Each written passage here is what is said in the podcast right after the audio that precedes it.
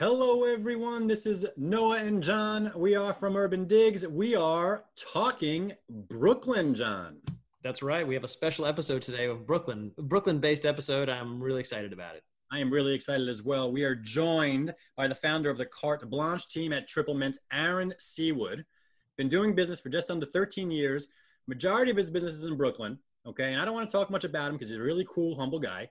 He's right here, John. He's right below us. Oh, okay? surprise, surprise. Yeah, he's listening. you know, so um, I guess if I make a mistake, he'll yell at me. But I mean, he's a really cool guy. Aaron, thank you so much for joining us. Um, let's just get right into it. My users, my users, my viewers want to know what's going on in Brooklyn. So tell me, high level, what's going on? Um, I would first of all, I'm glad to be here. Thanks, guys, for having and to have a talking Manhattan turn into talking Brooklyn is is magical. So for all my Brooklyn heads, you know, this is a big moment. Um, what's happening in Brooklyn? Overall, I'd love to use the word hopeful. Um, Manhattan, no disrespect, because I do some business there, feels a bit sad.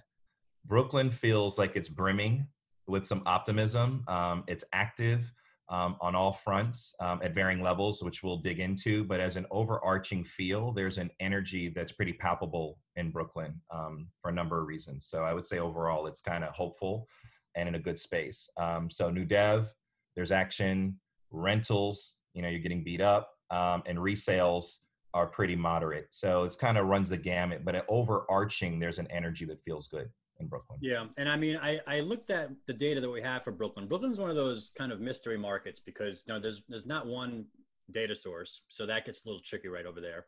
Um, it took us a little while to get all that compiled, but when I looked at all that, I see a much tighter relationship between inventory and demand in Brooklyn, um, much tighter um, than there is in Manhattan. It's like a completely different market. But my question is, are you seeing this in all price points in Brooklyn? Is is the is the luxury sector in Brooklyn also hopeful, or are they having some troubles?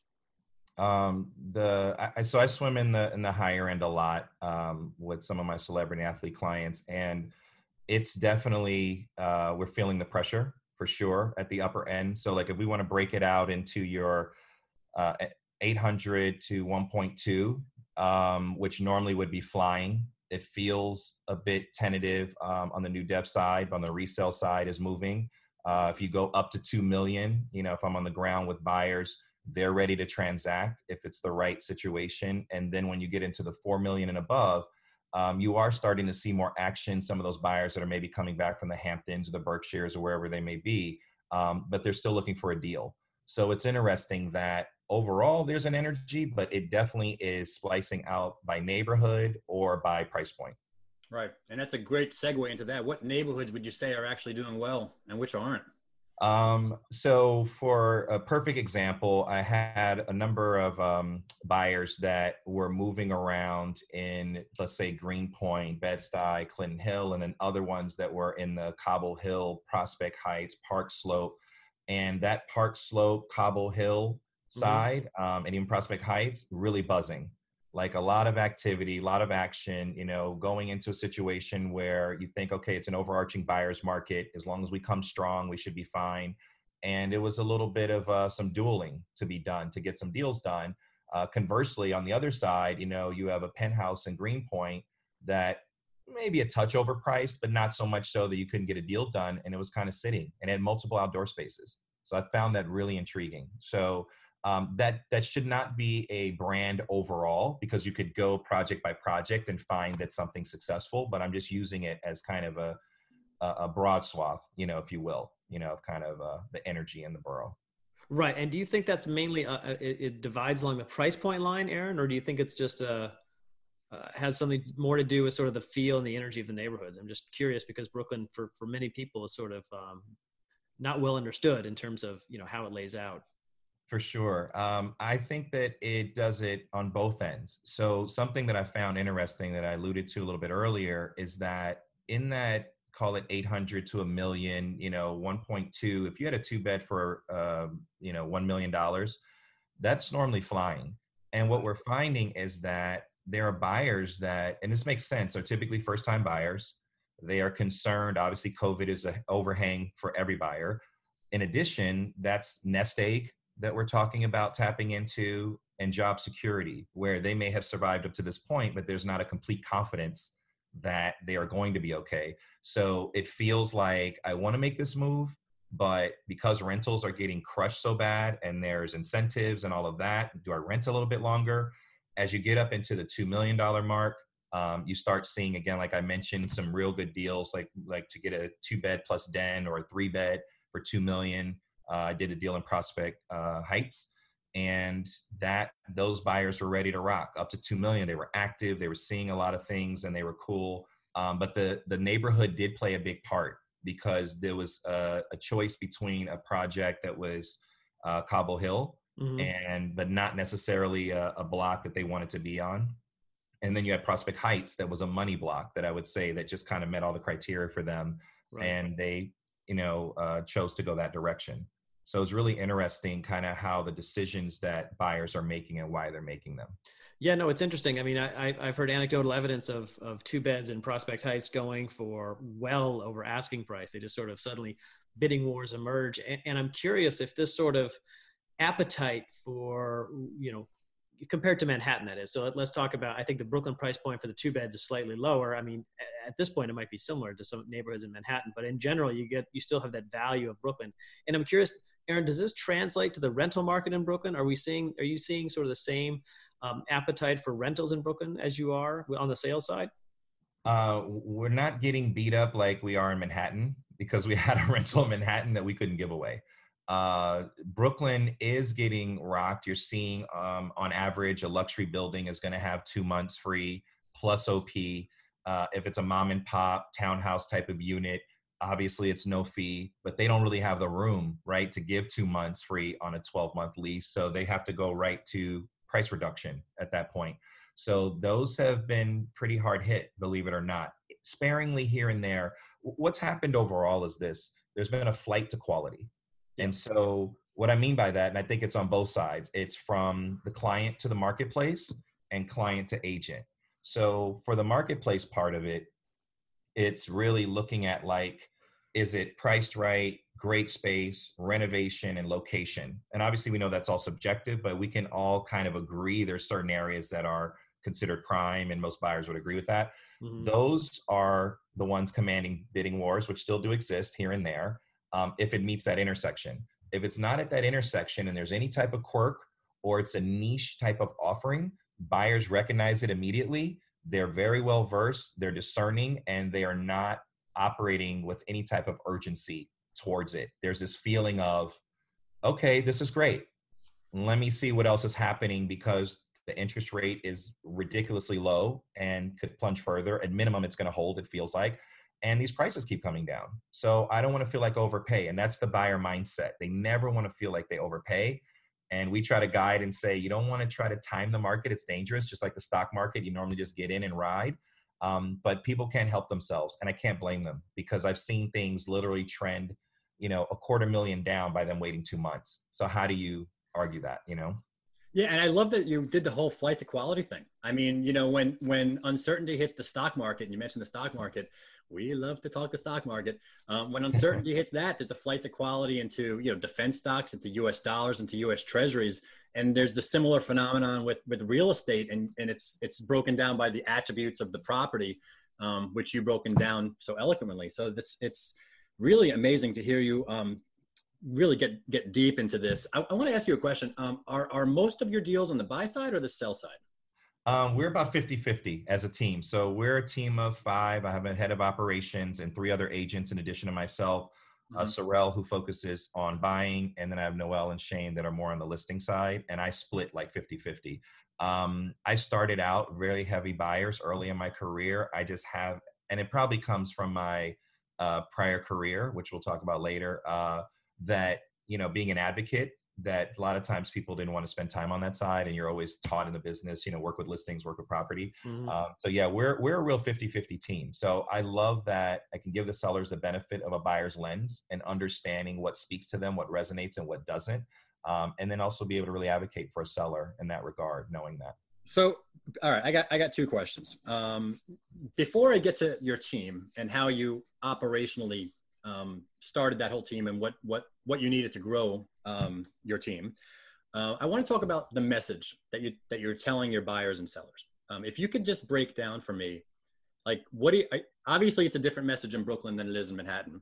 Um, but if you could just give me a broad stroke about what you're telling your buyers and sellers right now, um, who are about to do transactions right now today. So these are not these are not people that were looking a year and a half, two years and been following it. I'm talking about someone that's brand new to the market. In the moment. Yeah. Um, so buyers, I'm I'm I'm guiding them to say, listen, yes, this is. Uh, I don't even like to use the word first of all, and I'm different probably than a lot of agents. This whole term of buyer's market. I feel like most markets are dual markets because there are pockets, you know, and specifically in Brooklyn, and whether it's property type or neighborhood or both, that will command a bidding war and will mm-hmm. go at a premium. And then there are others that sit there for no rhyme or reason, may have outdoor space on the face, feel like they should move, and they don't. So then is that really a seller? You know, so it really depends. So that said, so how am I guiding buyers now? Is that I'm letting them know two things. Listen, this can go one of two ways. We can come up in here and we're going to find out the motivation of the seller we're going to tap the energy. My job as your agent is to sense the temperature and we're going to get a sense and and without trying listing agents will telegraph and i try my best not to when i'm on the listing side to telegraph but at the end of the day it is what it is. If you're getting traffic you have offers you're confident you're going to exude that. If you haven't had someone come through the door for 12 days it's hard to hide that. So i'm guiding them to say listen no one wants to um, have you come in and lowball. That doesn't mean that I want you to overpay. So what we will do is we'll start at a number that you're comfortable with. I will frame said offer with we just want to start the conversation here. They're sincere purchasers, they're qualified, they're willing and able. But we'd like to start the conversation here. Please get me a counter if I know it's really low, right? Um, Otherwise, I'm encouraging them not to do that and skip step one and go to step two so that it's an offer that's plausible, so mm-hmm. that the mm-hmm. listing agent feels like they have something to grab onto and go back to their seller. Right. When I'm guiding my sellers, I'm letting them know what what is more important to you right now. You have two choices: time or money. If you have the time, we can test the market.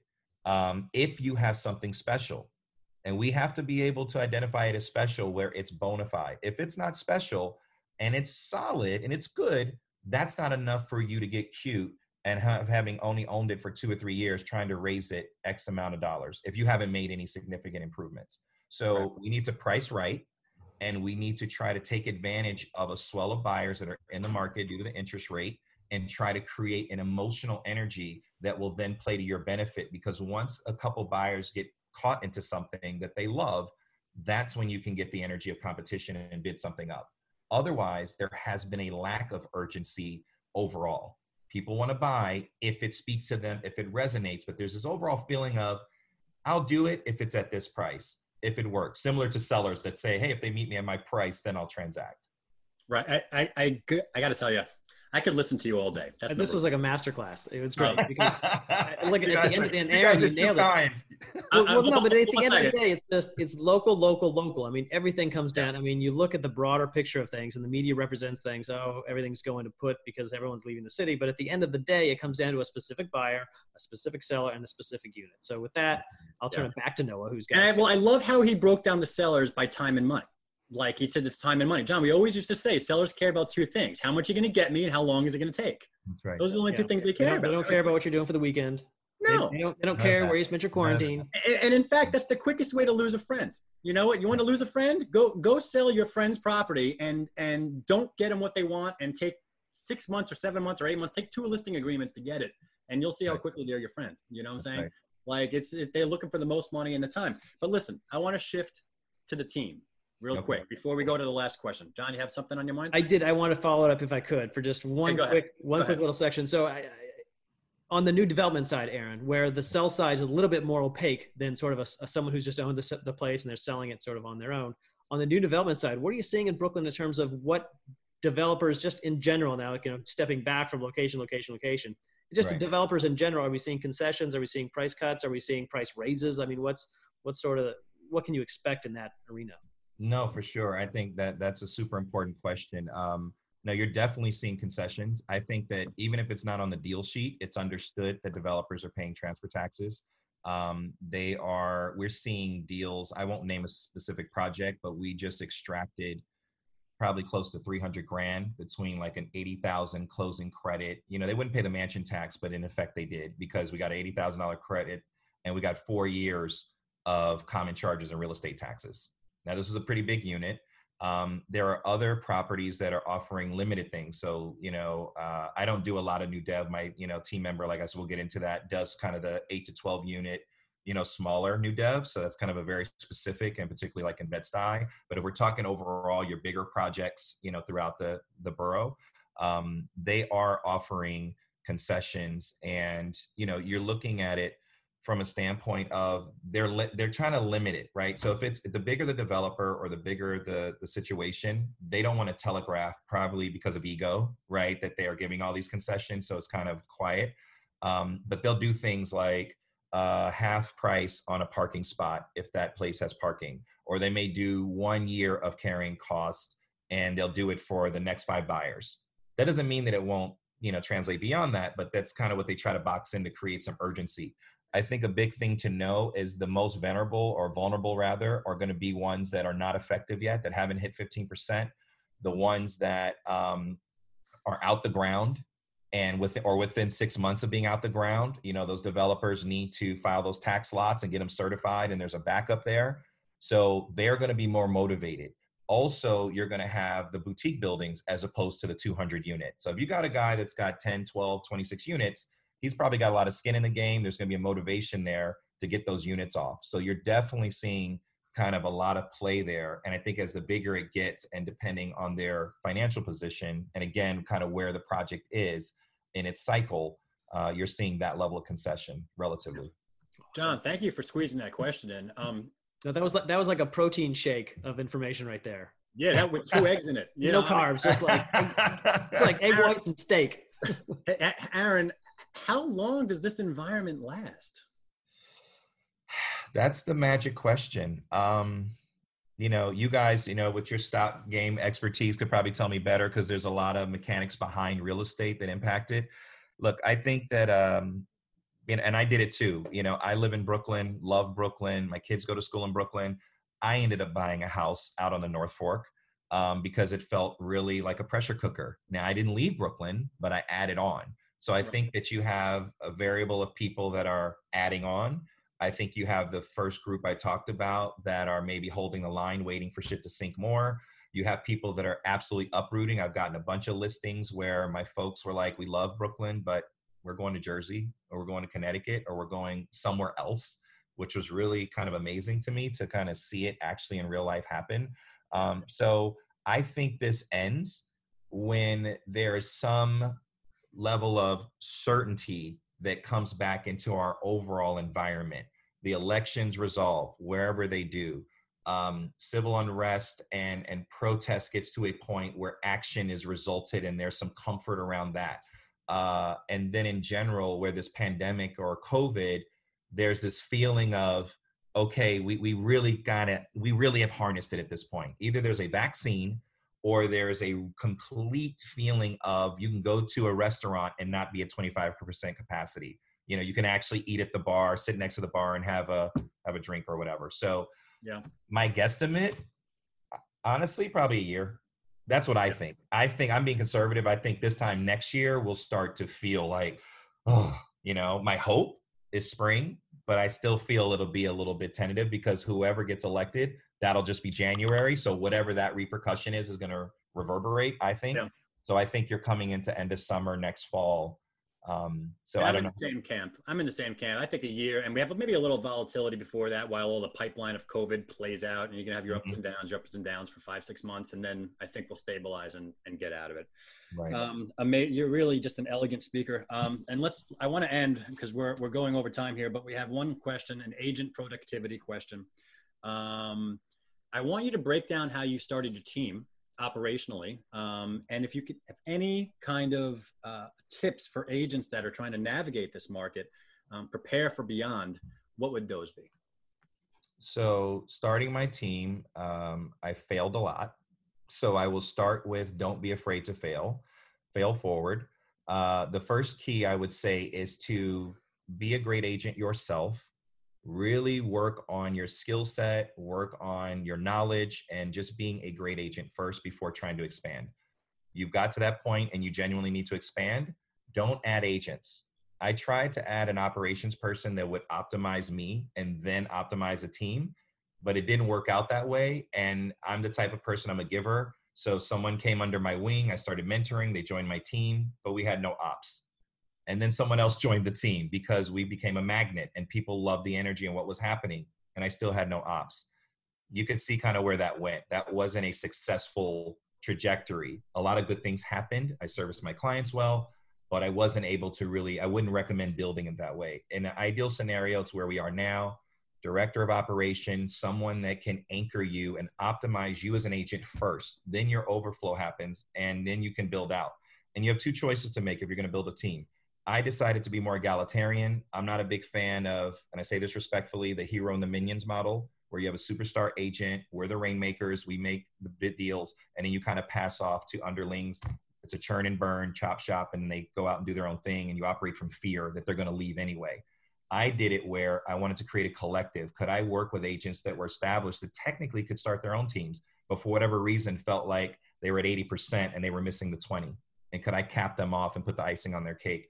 And so I've been very fortunate with my team where I thought when I brought them to my previous firm or to situations that they would just go direct and like, no, I want to work with you. And that was the hugest compliment. So I would say that creating a culture where people want to be, you don't have to fear that they're going to leave. You should understand that they need to be where they're wherever they need to be. So if it's with you, great. If it needs to fly, then give them the platform where they can fly where it still resonates back and you still have the shine because you were a part of that flight. So I think it's a lot of its mindset and how you look at things. Um, but I, that's something that I would share with people. Yeah. It sounds like you got a great culture going on over there. John, you have any final questions for Aaron? No, I, I love it. That's the uh, "it's all love in Brooklyn" sort of ethos, and it's uh, it's great. Yeah. It's all love in Brooklyn. Aaron Seawood of Triple Mint, thank you so much. This I, I feel like I just had an amazing breakfast.